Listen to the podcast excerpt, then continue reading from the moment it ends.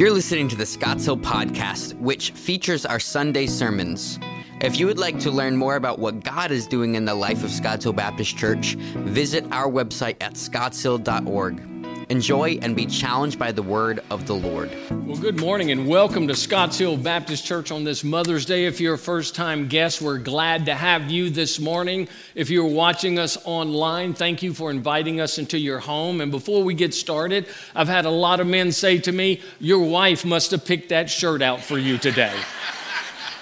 And she did. She picked that shirt out for me. And um, she's not even in town. She's out of town. She's visiting our kids and our grandkids for Mother's Day in Atlanta. And so I'm wearing what she has already laid out. And I don't know how to take that. When they say your wife must have picked that out for you, it must mean like if you're a real man, you would never wear that. So it is what it is. And I'm glad to say Happy Mother's Day. Yes, that's right. I did not say Happy Birthing Person's Day, it's Happy Mother's Day. Now, here's the thing. I do not have a degree in biology, but I have a master's degree in theology, and my theology informs all the other ologies of the world.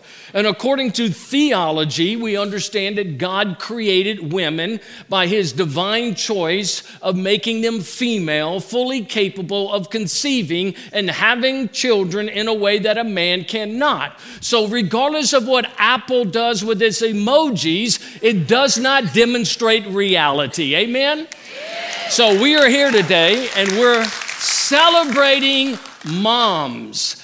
And you know, on Mother's Day, there are more phone calls made than any other day of the year. On Mother's Day, restaurants tend to be busier than any other day, with the exception of Valentine's Day. That more cards are purchased and gifts are given for moms than any other day of the year.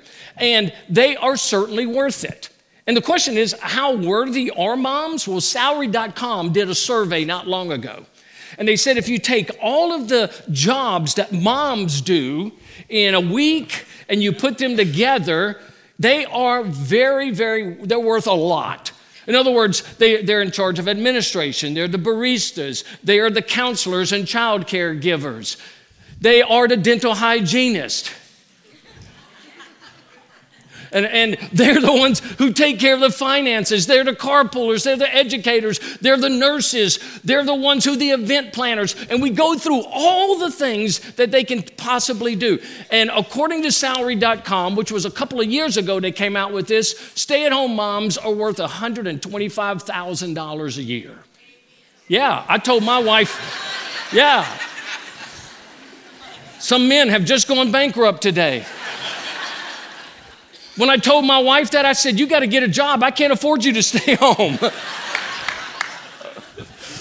but, but moms are worth so much. And today we're going to celebrate moms today. Some of you are, are, are here today, and your moms, like my mom, has passed away. And it's a fond memory, and you thank God for all the ways that she's impacted your life. I was sitting there praying this morning, and I was thinking, Lord, thank you for my mom, but she's no longer my mom. She's my sister in Christ. And one day, we're going to be brother and sister for all of eternity.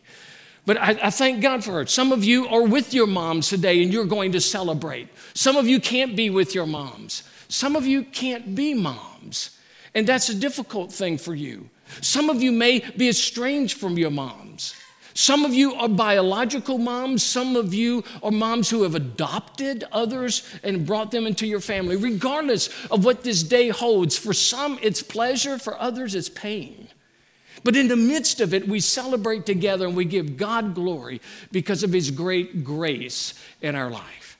And so we want to celebrate and honor moms this morning. Here's what we're going to do if you are a mom, we're going to ask you to remain seated this morning. And would you join me to stand in honor of the moms in this room? Would you do that?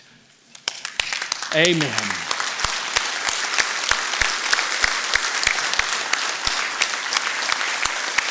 Yes.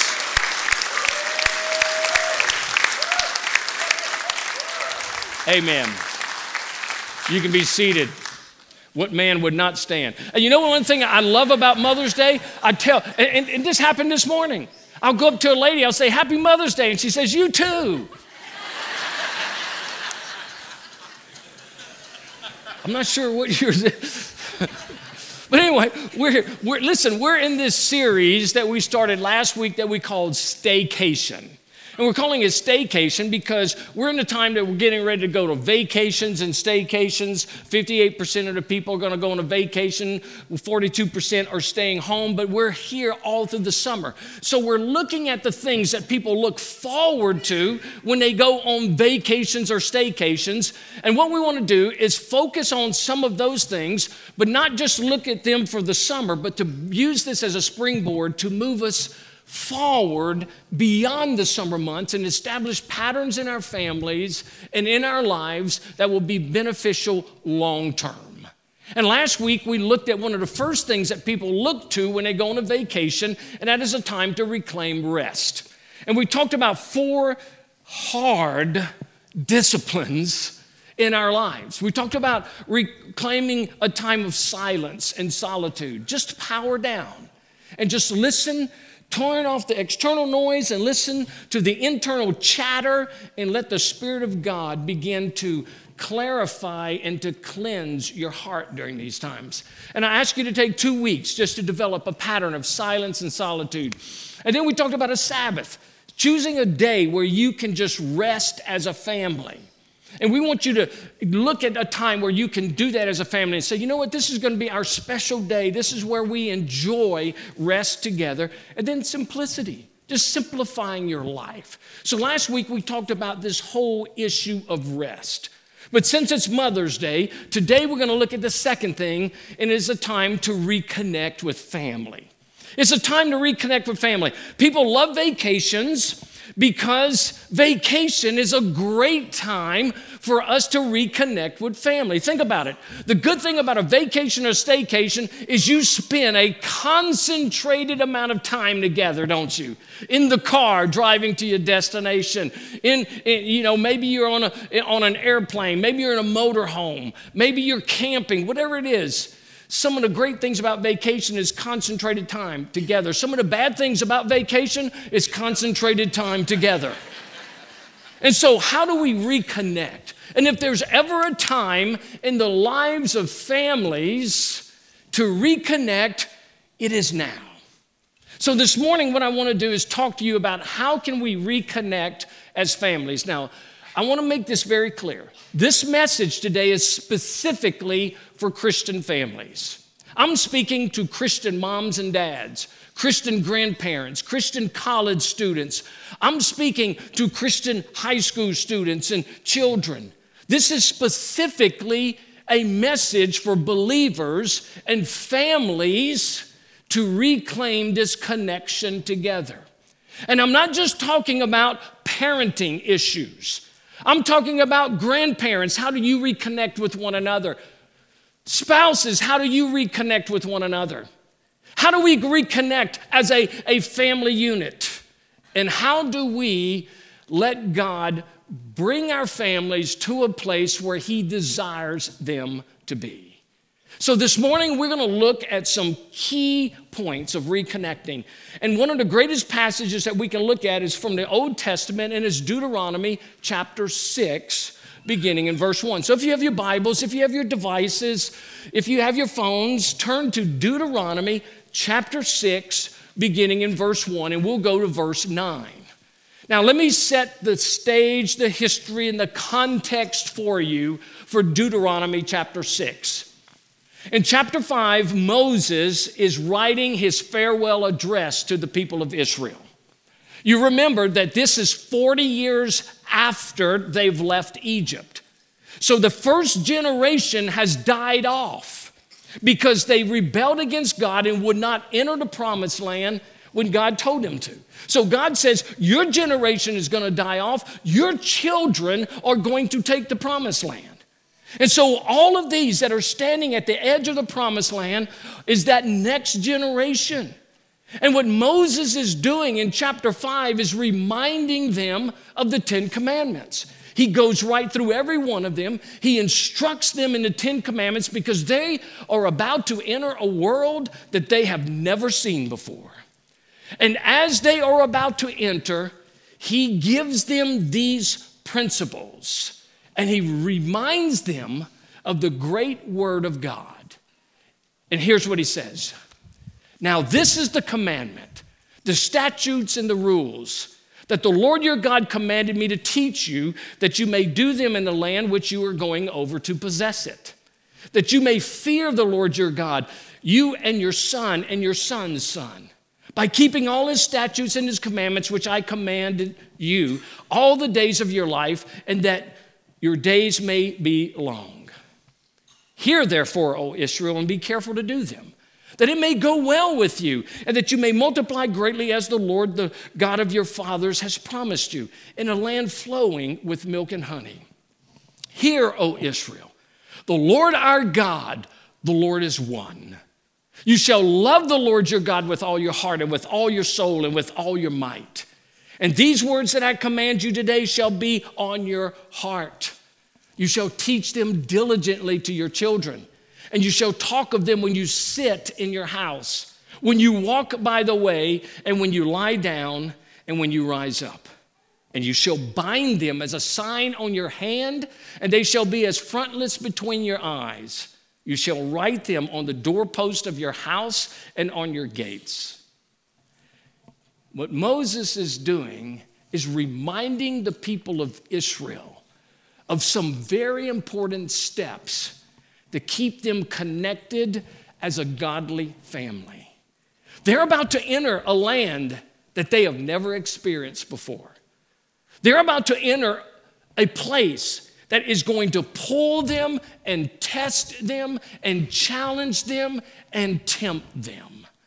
And before they do, Moses gives them three specific steps. This is what I want to give you today as we as Christian families are living in a world that is constantly pulling us, constantly trying to distract us with the social media that's out there, with everything that's happening in our climate and in our world and in our culture, I believe God is speaking to our families today. And He wants to challenge us and call us back to these things. What are the three things? Number one, remember our foundation. He's calling them to remember the foundation on which that nation and the families were formed. He makes it clear in verses four through six. He says, Oh, hear, O Israel, the Lord our God, the Lord is one. You shall love the Lord your God with all your heart and with all your soul and with all your might. And these words that I command you today shall be on your heart. Listen what he's saying to him. Here's what he's saying. They're about to enter a world that they've never experienced before. They're about to enter a world that is filled with some of the most pagan gods that history has ever known. They're about to enter a world that these pagan gods require the firstborn son of every family to be sacrificed in the fires. They're about to enter a world that's culture is completely different than theirs. The teachings are different than theirs. They're about to enter a world that has no moral compass. They're about to enter a world that is filled with corruption from its leaders. They're about to enter a world that is filled with violence in the streets. Does that sound anything familiar today? Things have not changed. And the reason God reminds us to remember our foundation is because what the psalmist writes. He says, If the foundations are destroyed, what can the righteous do? If the foundations are destroyed, what can God's people do? Now I'm talking about the foundation of your home.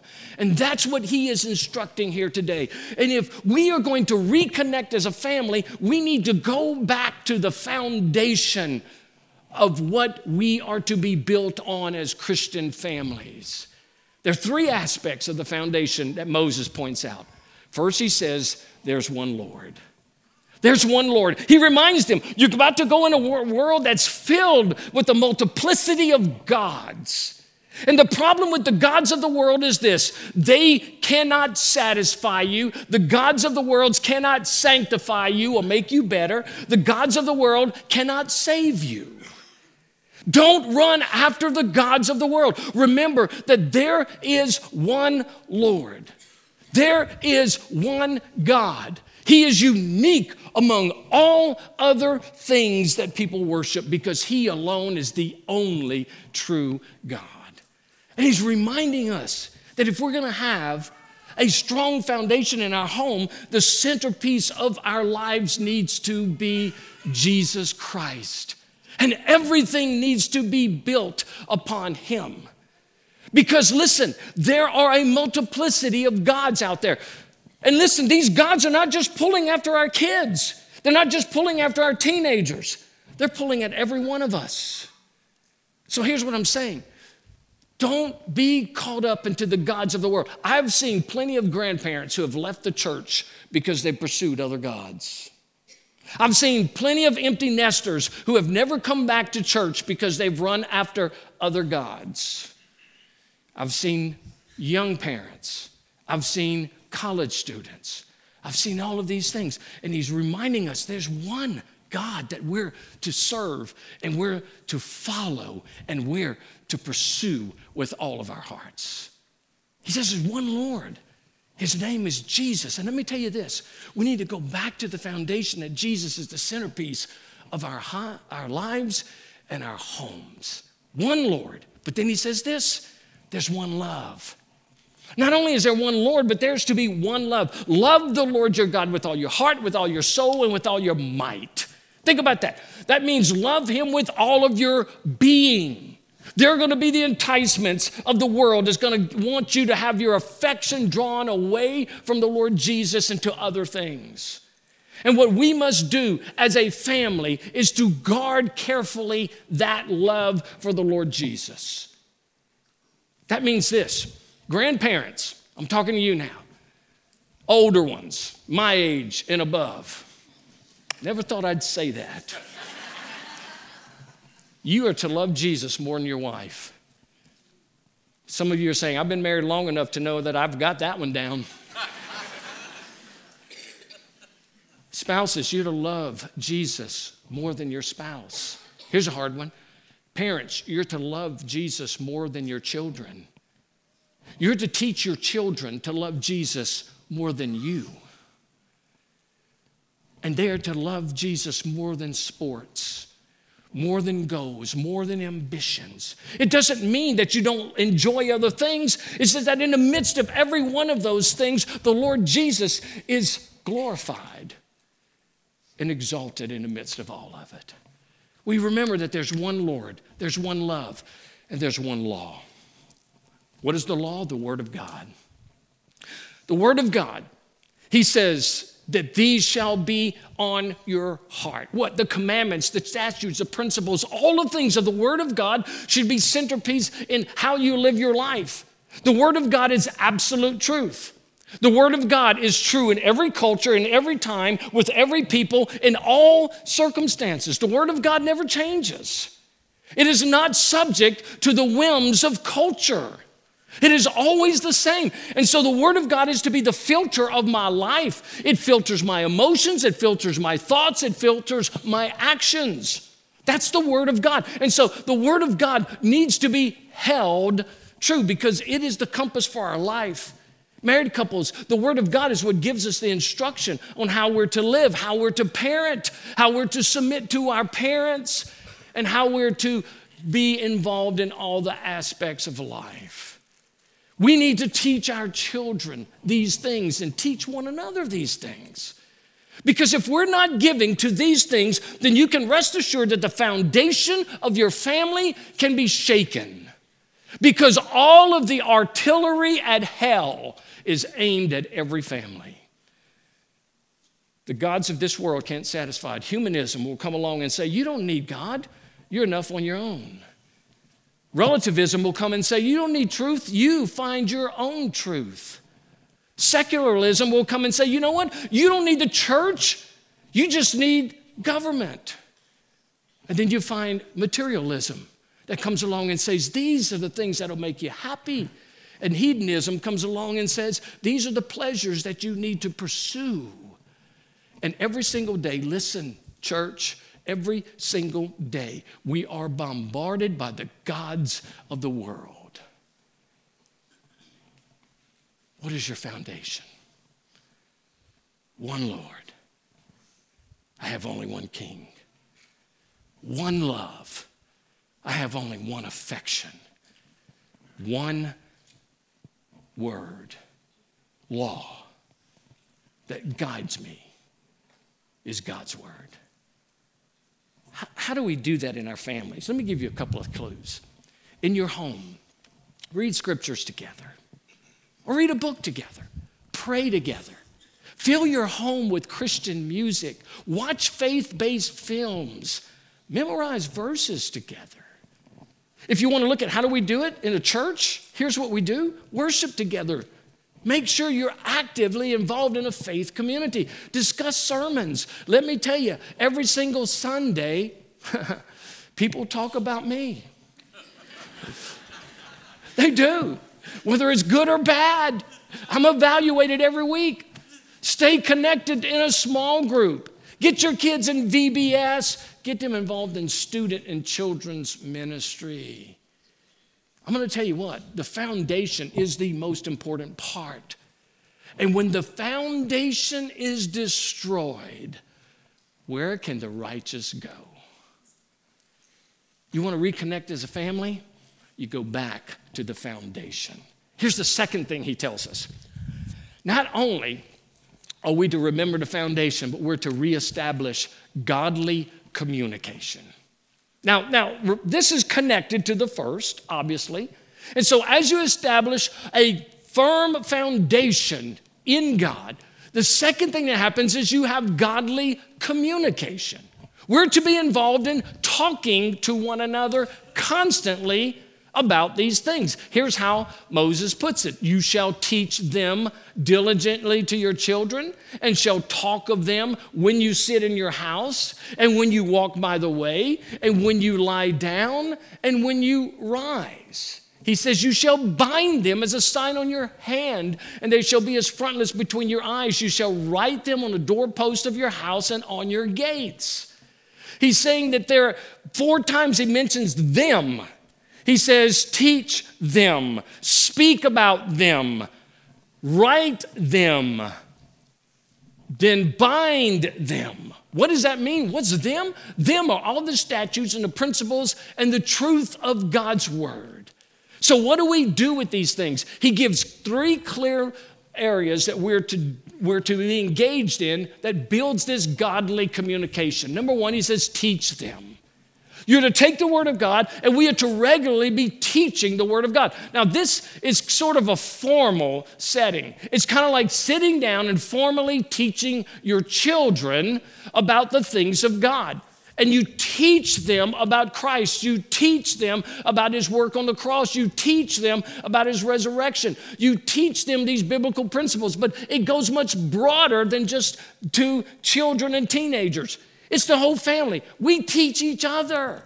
And when we go into the family of God, regardless of your age, regardless of where you find yourself as a family, we're constantly speaking the truth of God's word to one another. I want to tell you something. My wife is an incredible, disciplined person in reading. She reads more theological works than I do, and she is constantly reading them.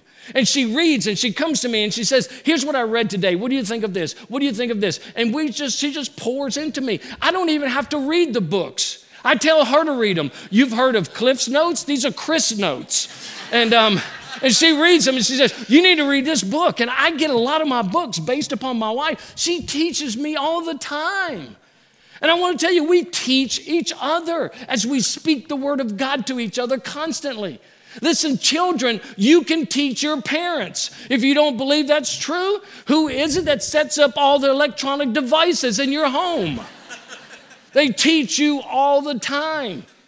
My little daughter taught me some valuable lessons. Leslie, I remember when she was a little girl, she came to me one time and she said, Daddy, what does the word hypocrisy mean? I said, Well, honey, that is a big word, but it means this you tell somebody not to do something, but you do it. That's hypocrisy. Okay. So one night I was getting ready for bed, and we always had a rule in our house you don't drink out of the milk jug. Nobody drinks out of the milk jug. So I walk into the kitchen, open, grab the milk jug, and I start guggling it. And all of a sudden, I hear Leslie behind me, and she's looking at me and she's going, Hypocrisy! I said, honey, we, all, we just don't do it when we have company. Wouldn't you like to come to my house and drink milk? We teach each other, and we teach each other all the time. And here's the thing we're to constantly be teaching the Word of God consistently and convincingly. We convince each other of the truth. And that's what it just simply means. These are these settings where we're constantly talking about the truth of God's word and exhorting and encouraging one another in that. So we teach them. Here's the second thing we talk of them. We're teaching maybe a little bit formal, talking is informal. Talking is just conversation. And I love this. It is conversation. It's when you sit, it's when you rise, it's when you walk, it's when you lie down. So, when do you talk about the things of God? All day. All day long. When you have little children, parents, you can talk about Jesus all day. See that flower? Jesus made that. See that sun? Jesus is in charge of that. You see all these people? He made all of us.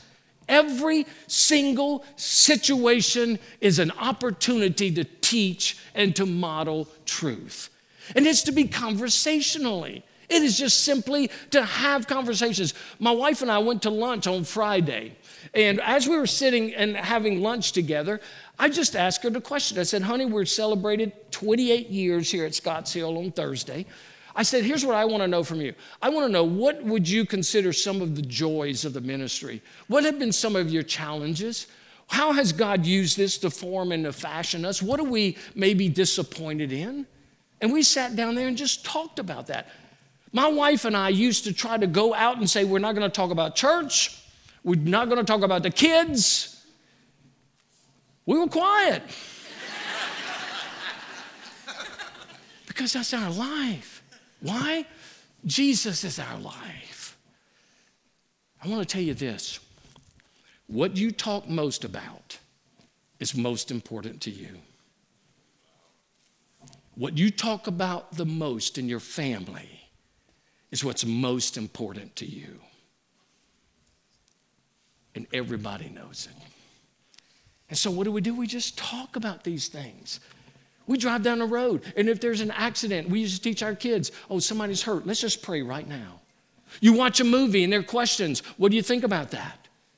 Sit around the dinner table and just have conversation where you just do life together. So you teach, you talk. Thirdly, testify. Testify. He says this crazy thing that you and I can't even imagine. He says, bind them on the frontlets of your forehead and on the forearms. Now, what the Jews did in these days, they had these little boxes made of leather called phylacteries. And they would take scripture and put them in them, and they would literally just put it on their turbans on the top part, and they would be bound right there, which would be kind of odd. And then, or they put them on their forms. Why did they do that? They let everybody know that they had a covenant relationship with God. And when they bound these things, everybody knew that they belonged to God. Or they would write them on the gates or put them on the doorpost of their heart. The whole point is this we're to carry the truth of God so conspicuously that everybody knows who we belong to. That means we're to model it. Grandparents, model the character of Jesus in front of each other.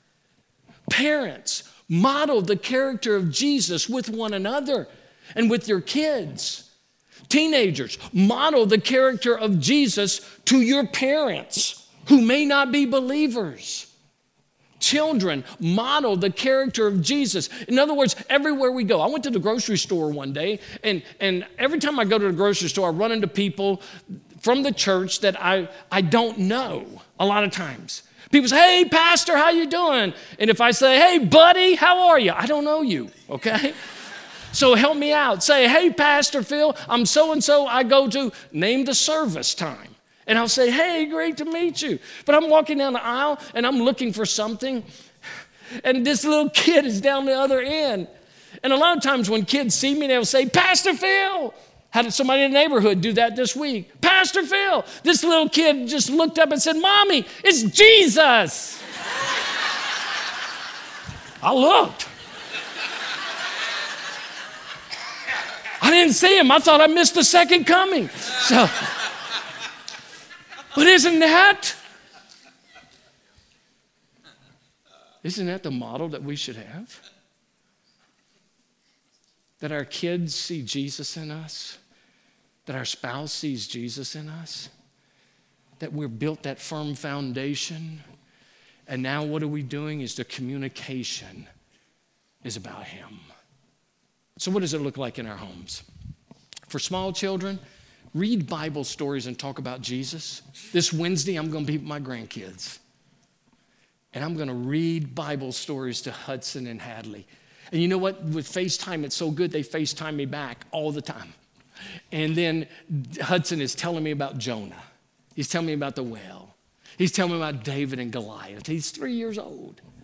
And I'm thinking, wow, they're doing such a good job just doing that. Small kids, just read to them. For older children and teens, implement Bible reading plans or memory verses. We used to do daily devotions in our house, and I realized I was the only one awake during them. So I said, you know what? We're, we're, no, we're not doing that anymore. Everybody does their own quiet time. And then when we eat at night, we're going to talk about God's word. It blessed my heart. Ryan, for his birthday, said, I want a new alarm clock. I said, why? He said, so I can get up and have my quiet time. Even to this day, that boy is so disciplined with his journal, and every morning he writes. There's the foundation there's a communication that's poured through it. Here's a establish a mealtime. If you don't do this, eat together. It's the greatest time to be able to talk about the things of God in your life. Or how about this? Teach them to see God's presence and power all around them when you go on a hike, when you go on vacation, when you're going to some place and you see it, just constantly talk about, wow, look what I remember telling Leslie, I said, look at the sky that God has created. And every time there would be a beautiful thing in the sky, she would just say, God's painting a picture. God's painting a picture. Everything was saturated from that foundation. Adults encourage one another daily in biblical truths and spiritual experiences. Encourage one another. Speak to one another. Say, let me tell you what God's challenged me with today. Let me tell you what God told me you need to do to. No, don't do that. Okay. so, what we do is we've got the foundation.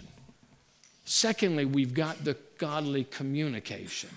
Here's a third one we rekindle a healthy appreciation. We rekindle a healthy appreciation for one another. Now, we don't find that necessarily in this passage, so we're going to jump to the New Testament. And the Lord Jesus teaches us about this. A rich young ruler comes to Jesus one day and he says, What must I do to inherit the kingdom of God? And Jesus reads some of the commandments to him. And the last piece of advice Jesus gives him and says this Honor your father and mother, and you shall love your neighbors yourself. Now, here's what's interesting honor your father and mother. That's the fourth commandment. That is a commandment. Loving your neighbor as yourself is not one of the original Ten Commandments. But he puts honor and love together. The Apostle Paul does the same thing. He writes, Love one another with brotherly affection, outdo one another in honor. There it is again love and honor. And then the writer of Hebrews says this, and let us consider how to stir up one another to love and good works. So, this thing of appreciating one another flows from a solid foundation. It comes to a place of communication where you're constantly talking about Jesus, and then it develops an appreciation for one another. What does it look like? Let me give you five things. Number one, loving one another. Loving one another just as God created you. I love Gary Chapman's book, Five Languages of Love. It's been a great, simple little book, how God has wired us to feel loved.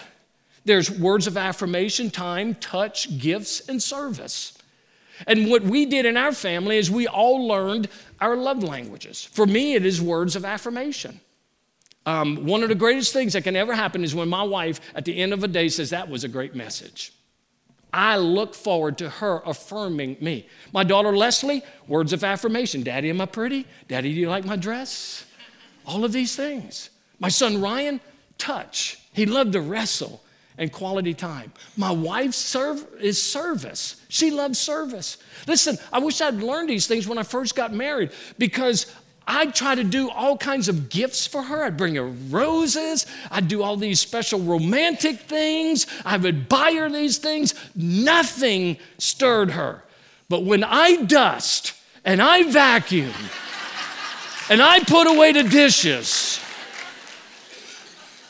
I discovered that she's more affectionate with those things. I have the cleanest house in Wilmington. So love your, each other. Learn your languages. Wow, to love one another. How about this? Lifting one another, lifting one another, encouraging one another, praying for one another. We live in families today that is constantly hearing about putting down one another, tearing one another apart. But what happens at a home when, when you lift each other? I, I'm an encourager by nature, so I'm always encouraging. And so one time, Ryan and I went to a driving range together, and he was about five years old. And I, I was a terrible golfer. Everything, I, I, play a little bit better now after many lessons, but he, I was horrible. And, and he had a little set of golf clubs, and he gave out uh, within about five minutes. You know, squirrel, and so he's gone. He's sitting over there drinking his Coke. He's watching me. All these golfers are lined up, and I'm hitting. And man, I'm just doing the worm burners. They're going about 50 yards in worm burners. And Ryan says, Dad. Said, What? He says, Your balls don't go as far. and all the men were laughing. Said, Thank you, Ryan. I continue to hit. Dad! Everybody stops. I bet you're better at bowling. that was his way of saying, Dad, you give up golf Find something else. I'm sure you'll be good at it. We encourage one another. We lift one another in our homes or listening to one another. How about this one?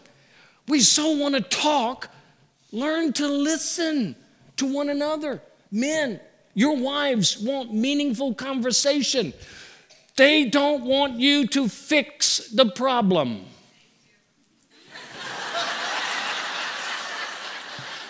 I'm glad I can fix that for you. they want you to hear the problem. Men are fixers, women are feelers. Listen. I learned this from my little girl, Leslie. She was probably in about fifth grade. And as a sermon illustration, I was talking about her and it embarrassed her. And when she was sitting right in the second row, right where you are, and I can look at her and she started crying, and Chris looked at me, and I knew I am in trouble. when I got home, I sat her down. I said, Honey, I, I'm so sorry. What did I do? She told that story about me. I said, How did you feel? She said, I felt really embarrassed. I said, Honey, I'm so sorry. I will never tell a story about you again. No, no, no. I like it when you tell stories, but please let me know. I said, Okay. Leslie, if you're listening, I hope this is okay. laughing with one another. Oh my goodness. Don't our homes need to be filled with laughter? You know what I loved when we had kids growing up was the, the family game nights. Every Thursday, family game night. We laughed together. We made up songs together. To this day, my wife and I still have family game nights. We play cards. We play games. She beats me every time because she cheats. But I, and that makes me laugh. But learn to laugh together as a family. Joy should be the overflowing atmosphere of our homes. Here's the last one lamenting with one another, crying together. Crying together. It's okay to do that. When Chris and I hit the empty nest, our kids moved out. We were sitting on a couch one night. We were living in Castle Bay. And we started playing the sleepy tape, is what we called it. Our kids grew up with Michael Card's Sleep Sound in Jesus. Parents, if you want a good CD or, or music for your kids, Michael Card's Sleep Sound in Jesus. They grew up with that. We put it in the hallway between both of their rooms, and every night, the sleepy tape, the sleepy tape. And we'd play it, and we'd have to flip it over because it was a cassette, and then we got the CD. So we're sitting in there, and we're listening to it on Spotify, and we're just boo hooing, just crying, oh, I can't believe they're gone. And we're just like, we don't like this. It's too quiet. Well, we adjusted, went about three, six months. And then Ryan calls us, our older son, and he says, Dad, Joe Ondish is getting married and I need a place to live. Can I move back home? We said, Sure, come back. He came back. One night, Chris and I were sitting on the couch crying. We don't like this. but, but learn, learn to cry together. Now, here's what we need to see the foundation is pivotal. Go back to the foundation. Some of you have left that. And you're wondering why your families are in the state that they're in. Because you've stepped off the foundation and God is calling your home, your family back to the foundation. And then He's saying, take the next step. What is the centerpiece of your conversation? Is your life around Jesus? And thirdly, is there appreciation? You want to know why there's no appreciation? In so many families, is because we don't have the foundation.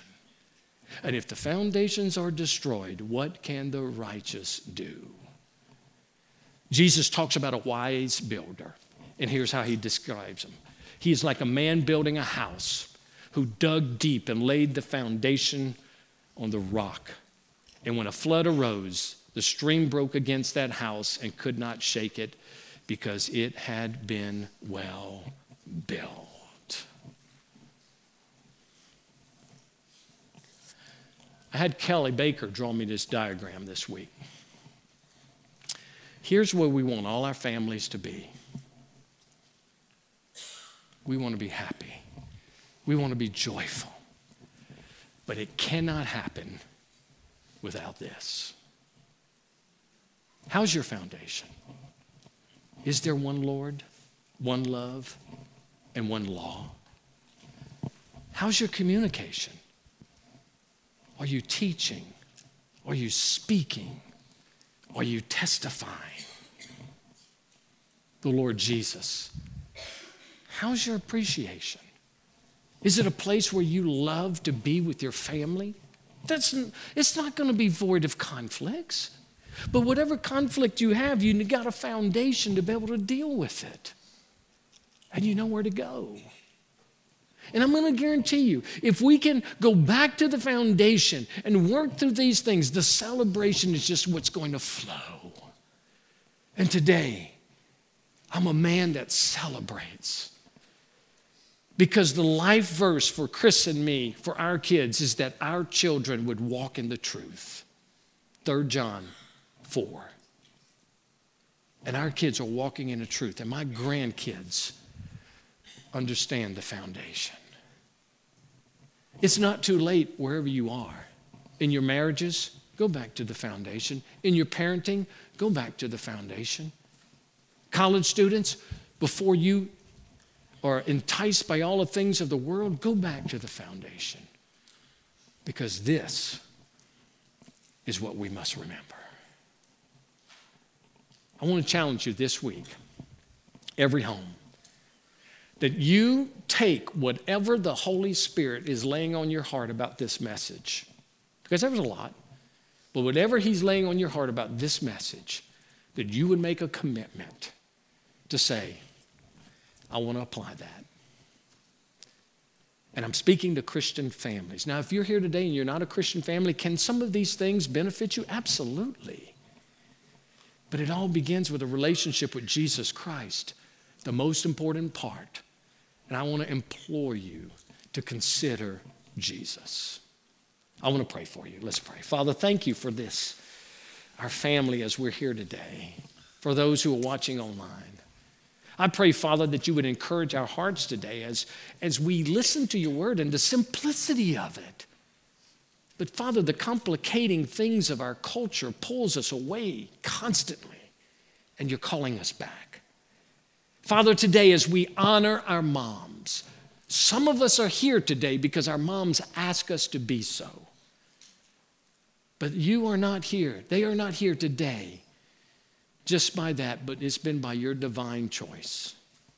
Speak to our hearts, challenge us. May we be the kinds of families that you want us to be. And we pray in Jesus' name, and God's people said, Amen. Thank you for listening, and we hope that God uses this message in you to transform you more into the image of Christ.